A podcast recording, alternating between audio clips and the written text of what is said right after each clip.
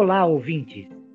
Vamos iniciar mais um podcast do canal O Marqueteiro, onde o tema central de hoje é Experiência do Cliente. Em nosso estúdio recebemos a Stephanie Zavisky, que é consultora de negócios e professora, e Robson Costa, que é empreendedor, mentor, coaching, idealizador do projeto Bora Encantar. Obrigado, Stephanie. Obrigado, Robson, pela presença. Eu que agradeço, professor. É um prazer.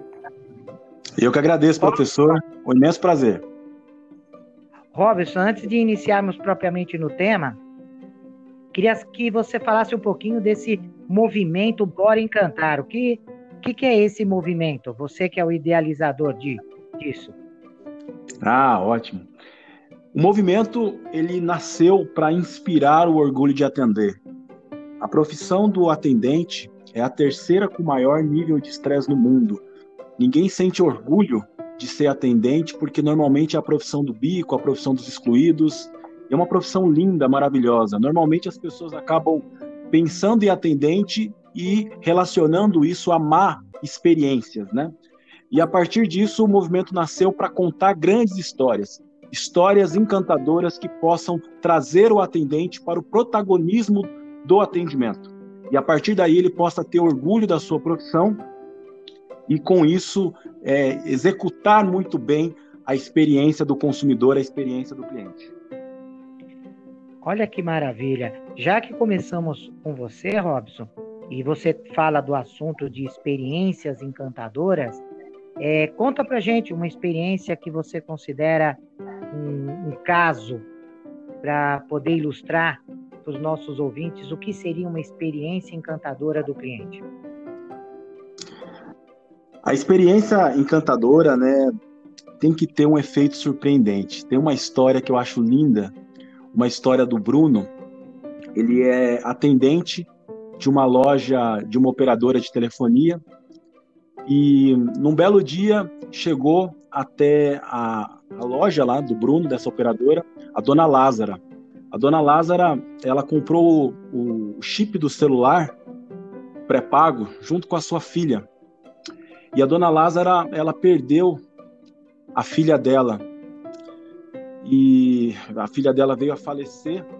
E nesse falecimento, a grande recordação da dona Lázara era o número de celular da filha, porque as duas compraram juntas e escolheram esse número. Num belo dia, a dona Lázara acorda e percebe que o número de celular não está funcionando. E aí, desesperadamente, ela corre até a loja da operadora. Chegando lá, ela é atendida pelo Bruno. E aí, o Bruno pega e fala para dona Lázara: Dona Lázara, o número não está funcionando porque a senhora não colocou crédito no celular. E depois de três meses, quando não coloca crédito no celular, o chip bloqueia. E aí a dona Lázara contou para o Bruno qual era o motivo é, da, qual era a importância daquele, daquele número, ou seja, qual o sentimento daquele número para ela. Imediatamente o Bruno percebeu isso e aí o Bruno não seguiu o protocolo. Ele não simplesmente deu essa resposta e parou por aí. Ele foi e começou a mobilizar toda a central de atendimento, toda a central de operação para tentar recuperar o número para dona Lázara. Enquanto isso, a dona Lázara ficou ali sentada na loja, aguardando ver se o Bruno conseguia resolver isso, né? Passou uhum. duas horas, três horas, cinco horas, oito horas, dez horas sentadas, sentada, até que 12 horas depois o Bruno conseguiu recuperar o número. E o mais incrível foi como o Bruno demonstrou para a dona Lázara que encontrou, que conseguiu resgatar o número do celular da filha dela, né? Ligando para a dona Lázara. Uhum. E quando ela liga para a dona Lázara, toca o número do celular e aparece o nome da filha, porque a dona Lázara tinha salvo o número com o nome da filha, e aí toca e a dona Lázara pega e começa a pular de alegria e, e abraça o Bruno e agradece muito ele, porque o Bruno quebrou todos os protocolos possíveis e foi uma pessoa extremamente empática e surpreendente. Então isso para mim é encantamento, é quando a gente se coloca no lugar do cliente, compreende a dor dele e a gente resolve o problema. Mais do que isso, a gente supera a expectativa fazendo algo genuíno por ele. Maravilha. Pelo que você está colocando, e aí eu queria até passar para a Stephanie para que ela pudesse é, falar um pouco sobre isso, nós estamos falando de humanização do atendimento, né, Stephanie? Sem dúvida. Sem dúvida, é olhar, é, você não olhar só o seu processo, né? Você olhar o seu cliente é, realmente de uma forma humana. É, a gente, hoje em dia, a gente está caminhando para um, um mundo onde a gente não fala mais do B2B, do B2C, a gente fala é, do human to human, né? É, o, é um ser humano atendendo e servindo um outro ser humano, né? Preocupado com as suas Sim. necessidades, com as suas demandas, é, é, olhando realmente como próximo. Sim. Agora, uh, Stephanie, essa, essa experiência contada uh, pelo Robson tem o lado bom, tem o lado encantador, né? Uh, é um atendente que saiu fora da caixa, né? Que ele teve uma atitude proativa, só que isso também acaba sendo um risco para a organização, no meu modo de ver, e eu queria ver a sua opinião também, ouvir, é porque é, nem todos, se todos não da, da equipe não estiverem engajados nessa mesma, nesse mesmo ideal, nesse mesmo pensamento, corre o risco é, de você ter uma experiência negativa Sim. causada por esse desnível de, de formas, de procedimento, de protocolos de atendimento. É.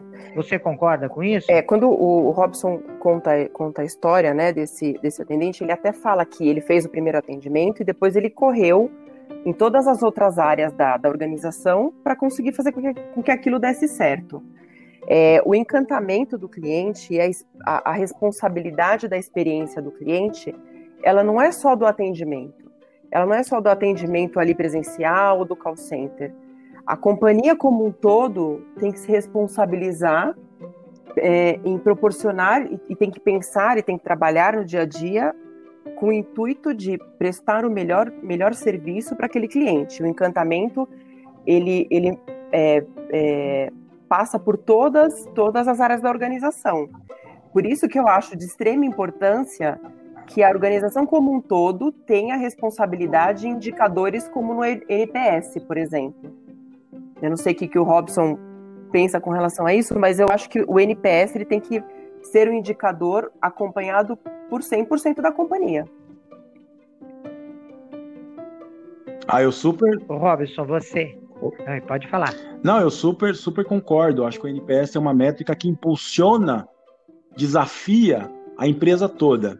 Eu, eu tenho falado muito que a gente tem que trabalhar a consciência da empresa, né, professor? Porque senão fica de fato é, muito desnivelado, ou seja, uma única pessoa está bem capacitada para atender muito bem o cliente, o resto da empresa não. Né? Então você tem que trabalhar a consciência num todo. Para isso, uma maneira de, de, de, fazer é dar um sentimento de que todos somos atendentes, porque todo mundo impacta diretamente ou indiretamente na experiência do cliente.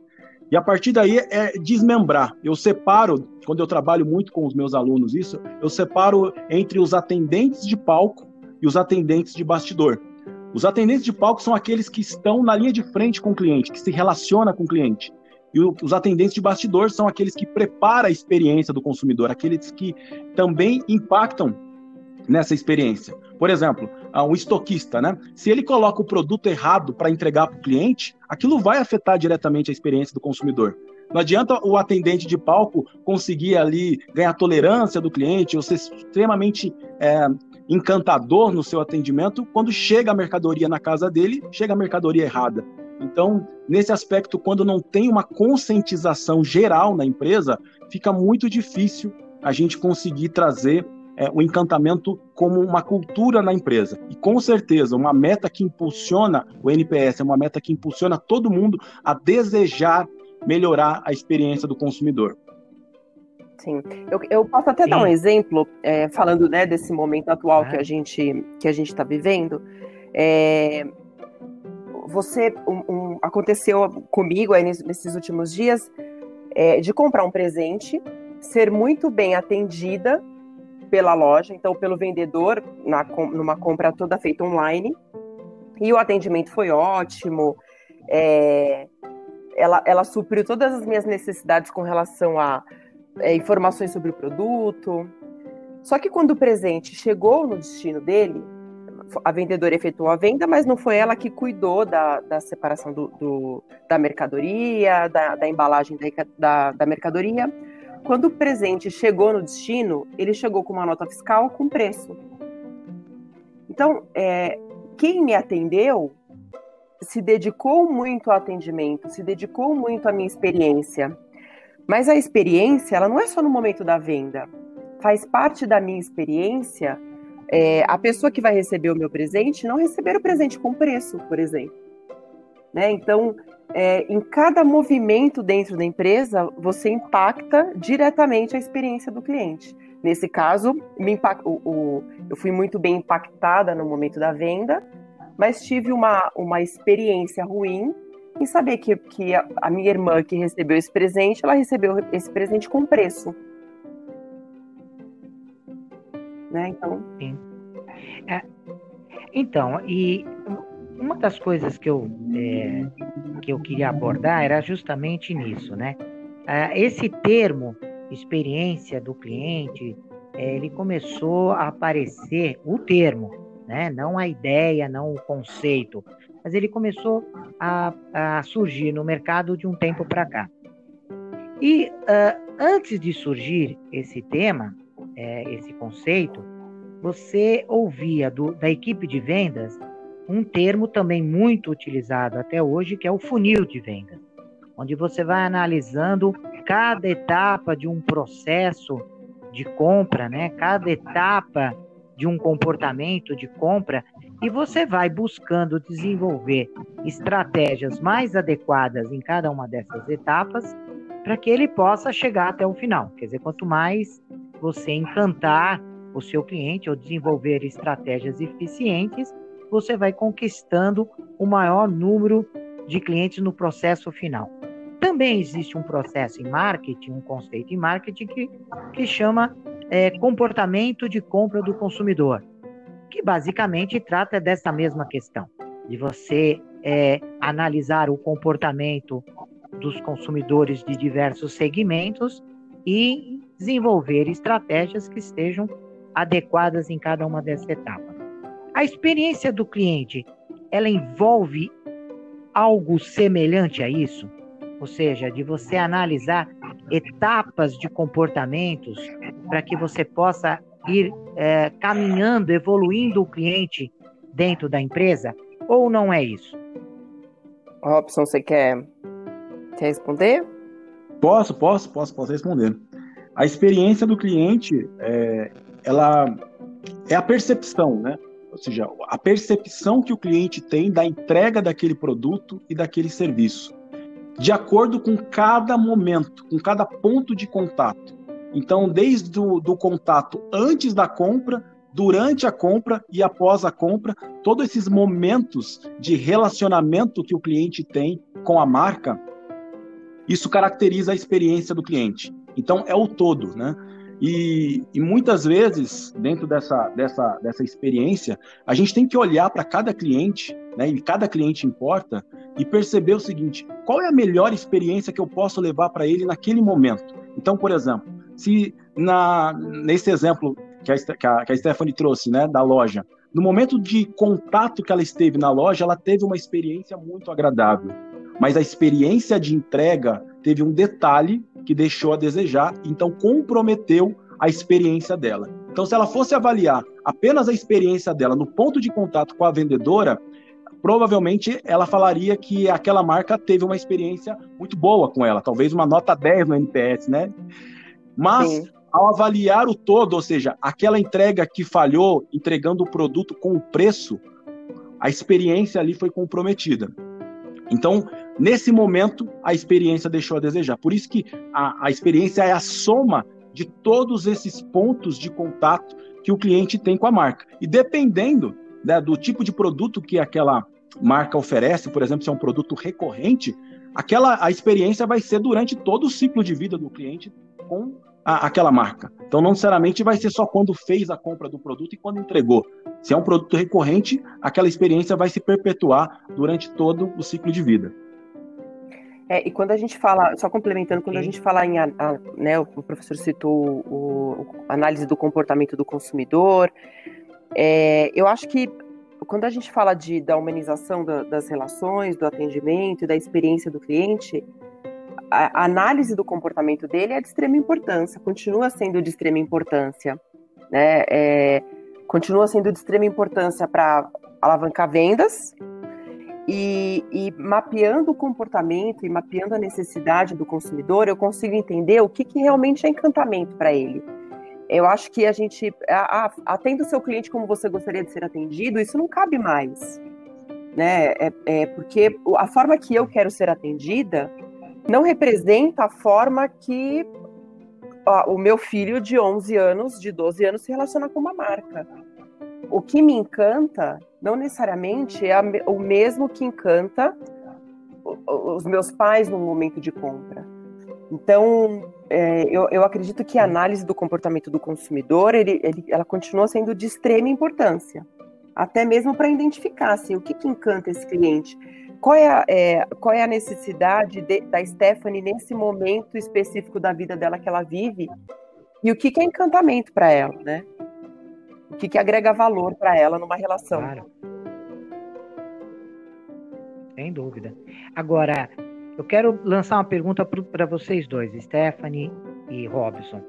Eu tenho uma empresa, eu tenho uma loja, eu tenho um estabelecimento comercial e eu nunca me preocupei é, se o cliente tava, estava tendo uma boa experiência com a minha loja, com os meus produtos, com o meu atendimento, com meus canais é, de relacionamento como redes sociais, é, WhatsApp. Eu nunca me preocupei com isso. Eu fui é, abrindo uh, os pontos de contato, eu fui mantendo o meu negócio, porque eu sou um, um empreendedor tradicional, familiar, e eu estou percebendo que eu estou perdendo é, clientes. Como é que eu faço para implantar isso numa organização? Né? Eu estou colocando, eu estou me colocando na posição de uma pessoa que está nessa situação, até mesmo porque é, hoje, por conta da crise, muitas das empresas elas estão acordando, né, que do outro lado do balcão existe uma pessoa, um cliente e que precisa estar satisfeito é, não só com o produto, mas a maneira com que ele está sendo atendido. Então vamos imaginar nesse, nessa, nessa hipótese, eu sendo esse empreendedor e estou buscando alguém para me ajudar a implantar esse processo dentro da minha organização qual é o caminho? Né? O que eu vou atrás de uma tecnologia, eu começo a me preocupar com a contratação, com o perfil dos meus colaboradores. O que, que eu preciso fazer? Quer começar, Stephanie? Pode, posso começar. É, eu acho que o Robson pode depois até dar mais, mais falar da, da experiência em si, né, de, de, de como criar um momento de surpreendente para o cliente, mas eu acho que um, um, bom caminho é fazer o básico bem feito. Né? É, eu entrego o, o, arroz com feijão para o meu cliente. A, o Reclame Aqui fala, Gisele, do Reclame, Gisele Paula do Reclame Aqui, ela fala muito sobre isso. Assim, é, eu estou fazendo bem o arroz com feijão? Quando eu, voltando no meu exemplo, né? Quando eu, eu dou um, um presente quando eu, quando eu compro um presente, eu tenho a intenção que o meu. que quem vai receber esse, esse presente veja o preço?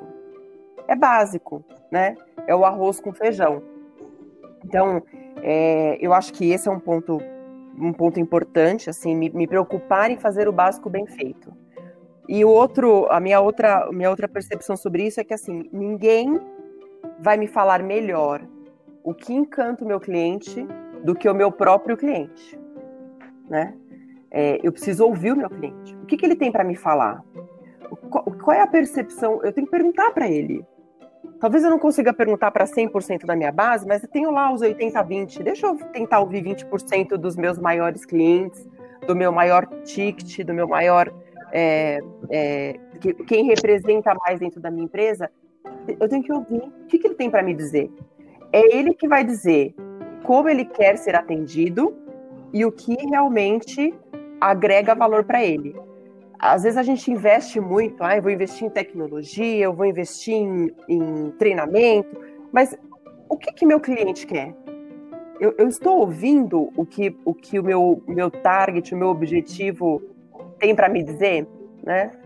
É, eu, eu, eu, tô, eu, tenho partido desses, desses dois pontos iniciais aí para qualquer movimentação dentro da, da minha consultoria, por exemplo. Show. Olha, super, super concordo com a, com a Stephanie e acrescentaria aí que o, o início, no meu ponto de vista, tem muito a ver com esse proprietário, com esse dono, entender que o cliente é o visitante mais importante na instalação dele. Então, se ele não entender isso, vai ficar um pouco difícil dele implementar qualquer melhoria. Então, a conscientização, o desejo dele tem que acontecer. E uma maneira disso acontecer, muitas vezes, é, é na dor, né? Porque eu acho que agora está muito evidente para muita empresa que sem cliente, uma empresa não existe. Então, a partir daí, o que, que eu tenho que fazer? O básico bem feito, né, que a Stephanie trouxe, que é, se você prometer um leão, você não pode entregar um gatinho. Então você tem que alinhar muito bem a expectativa com o seu cliente. O seu produto e o seu serviço precisa entregar o resultado que o seu cliente espera. Agora, se o seu cliente espera um produto, um resultado que o seu produto e o seu serviço não entrega, não venda. Não venda, porque senão você vai ter uma crise para administrar. Então, para mim, começa muito nesse alinhamento de expectativa. E uma vez que isso está muito bem alinhado, eu estou conseguindo entregar aquilo que eu prometi, Aí eu diria o seguinte, que hoje isso já é normal. É normal as empresas entregar aquilo que prometeu. Tá todo mundo se aperfeiçoando. E entregar aquilo que prometeu não encanta. Você precisa colocar um algo a mais. E o algo a mais é o over deliver, né? É você superar a expectativa do cliente de forma planejada. Só que você, para superar, você tem primeiro que entregar o que você prometeu. E depois você coloca a milha extra entregando algo a mais. Aí sim você consegue arrancar o uau do cliente e ele falar que teve uma experiência encantadora. Agora, Robson, o, é, essa atividade, né? Vamos colocar desta maneira, é, tem alguém específico dentro de uma organização que deve coordenar esse, esse, esses processos, esses procedimentos? Ou isso tem que ser cultura organizacional e todos devem estar engajados dentro dessa mesma filosofia? Eu acredito que depende muito do tamanho da empresa. Se eu falar para um, um microempresário que tem, é ele, né, com mais dois colaboradores ali que tem a sua loja, ele vai ter que engajar essas duas pessoas para desenvolver essa experiência. Se eu falo para uma empresa muito maior, então normalmente tem alguns departamentos específicos hoje que estão na linha de frente né? Tem departamentos de customer success, é, departamento de pós-venda, né? Relacionamento ao cliente que acaba tomando a iniciativa de propor uma nova experiência dentro de uma organização. Então, eu acho que depende muito do tamanho da empresa, mas de qualquer maneira, independente disso, né? Eu, eu creio muito que você pode trabalhar uma cultura desde o, de uma empresa muito pequena, né? Ou uma empresa maior, fazendo com que as pessoas passem a desejar encantar os clientes.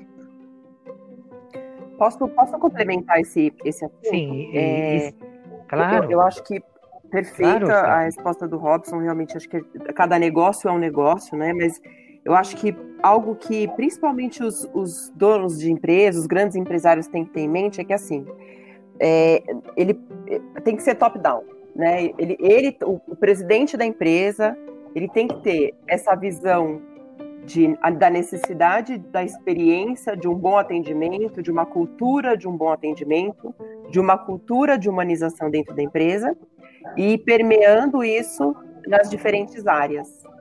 Não adianta, é, e aí o Robson pode até me corrigir se ele tiver uma, uma opinião diferente, não adianta a gente investir, por exemplo, uma empresa grande, investe milhões num, num, na criação de, de experiências incríveis, monta uma equipe de de customer success com os melhores profissionais do mercado, mas se a alta direção, se a diretoria, o presidente não, não tiver essa visão também, se tem, tem que ser top-down.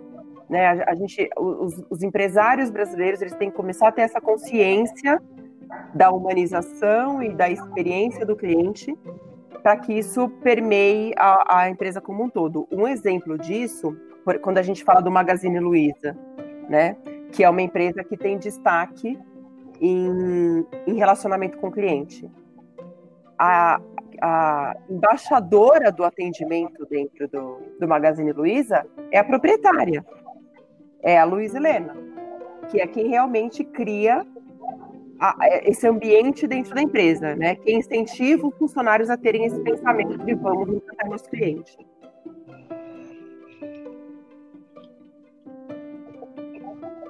ah, com certeza, tá. Robson? O que a Stephanie trouxe faz todo sentido tem que com certeza trabalhar de cima para baixo, né? Porque senão vai ter uma resistência muito grande de, de implementação. Primeiramente, qualquer novidade, né, que essa galera apresenta, né, é, seja o time de CS, seja o time de CX, seja pós-venda, relacionamento, lá em cima vai falar que é bobeira, vai cortar, vai ter uma Exatamente. grande dificuldade, uma grande dificuldade de implementação. Então tem que ser de cima para baixo se torna muito mais rápido, né? E uma maneira, eu acredito, de demonstrar para a pessoa lá em cima né, que faz sentido investir no cliente, é mostrar que um cliente fã, né, o cliente promotor, ele vale 10 vezes mais do que um cliente comum. Tem estudos que comprovam isso, que esse cliente faz indicação, que esse cliente faz, fa faz depoimentos, faz elogios. E não tem coisa melhor do que uma empresa para vender, que é um depoimento sincero de um cliente falando que aquele produto, aquele serviço mudou a vida dele. Eu vejo muito que as marcas né, investem pesado em marketing para poder atrair clientes. E aí, finalmente, quando aquele cliente chega, está de frente com a sua equipe, a equipe não está capacitada, ela não está preparada para oferecer uma experiência incrível. E aí, aquele cliente ali se torna um cliente comum ou um cliente insatisfeito da marca. Se você tem a oportunidade de transformar esse cliente em um fã da marca, por que, que eu vou perder essa oportunidade? Porque o fã da marca vai fazer uma propagação, vai fazer uma propaganda, vai fazer um elogio, vai fazer depoimento. Se eu tenho como utilizar essa estratégia, como eu vou negligenciar isso no meu negócio? Então, é uma maneira de mostrar para os donos de empresa, para os CEOs das empresas, para que eles possam desejar ter isso, porque dá resultado.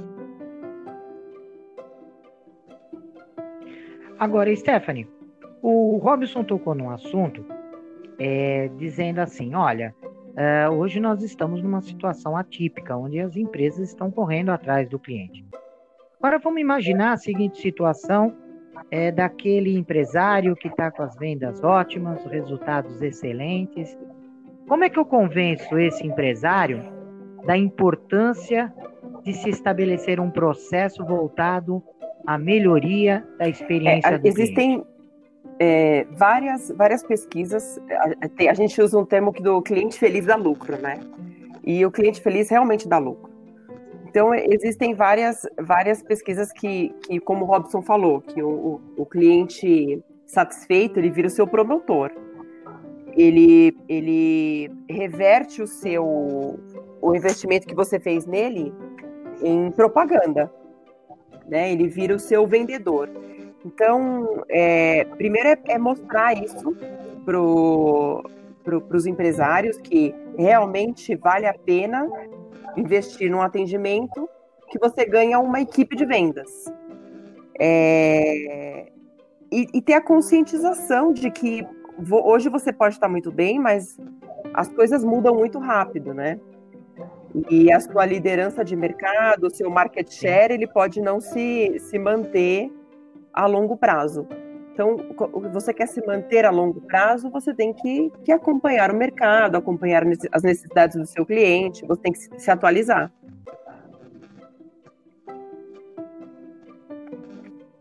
Sem dúvida. Bom, Robson, você quer complementar? Posso, é, posso, posso complementar. Um isso. Eu acredito que se a empresa está tendo um resultado nesse momento, digamos, ela está numa certa zona de conforto, né? A pergunta é como eu posso ter mais resultado? Porque todo mundo quer ter mais resultado. Então, se eu olho para o meu cliente hoje e sei que se eu faço um investimento, porque, como a Stephanie trouxe, tem estudos que comprovam isso, se eu melhoro a experiência dele, ele se torna um cliente fã e faz propagação. E a partir daí, naturalmente, eu vou reduzir o meu investimento em marketing. Porque o meu cliente vai fazer essa propaganda para mim. Então eu vou investir mais no meu cliente e dessa forma, eu, eu entendo que tem algo que acontece muito forte quando um cliente tem uma experiência incrível, que é o crescimento da reputação da marca. E todo mundo quer uma marca com mais reputação. E a gente constrói essa reputação em anos e destrói em minutos, né? Então, se um cliente ele fala muito mal da marca, ou seja, se ele tem uma experiência horrível, hoje com a força da internet, ele simplesmente pode destruir essa reputação em minutos. Então, por isso que ele não pode negligenciar a experiência, por mais que ele esteja numa certa zona de conforto, ele tem que perceber que ele tem alguns clientes insatisfeitos e esses clientes insatisfeitos podem prejudicar a reputação da marca falando mal, e ele também pode ter clientes fãs que vão falar bem e vão propagar, e dessa forma ele vai até investir menos em marketing. Então, se ele olha se ele olha que existe uma estratégia que ele pode adotar hoje, que é, opa, qual é a melhor estratégia que eu posso adotar? É simples aumenta o número de clientes fãs, ou seja, transformando os seus clientes comuns em fãs da marca e me reduzo o número de clientes satisfeitos. Se eu fizer isso, eu vou ter uma, uma alavanca de resultado. Então ele tem que olhar para isso como algo que ele pode ainda mais concretizar.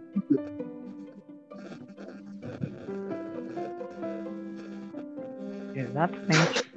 Olha, como, é, o, como o tempo passa quando a conversa é gostosa, quando é um assunto uh, atual, né? Nós estamos chegando ao final do podcast.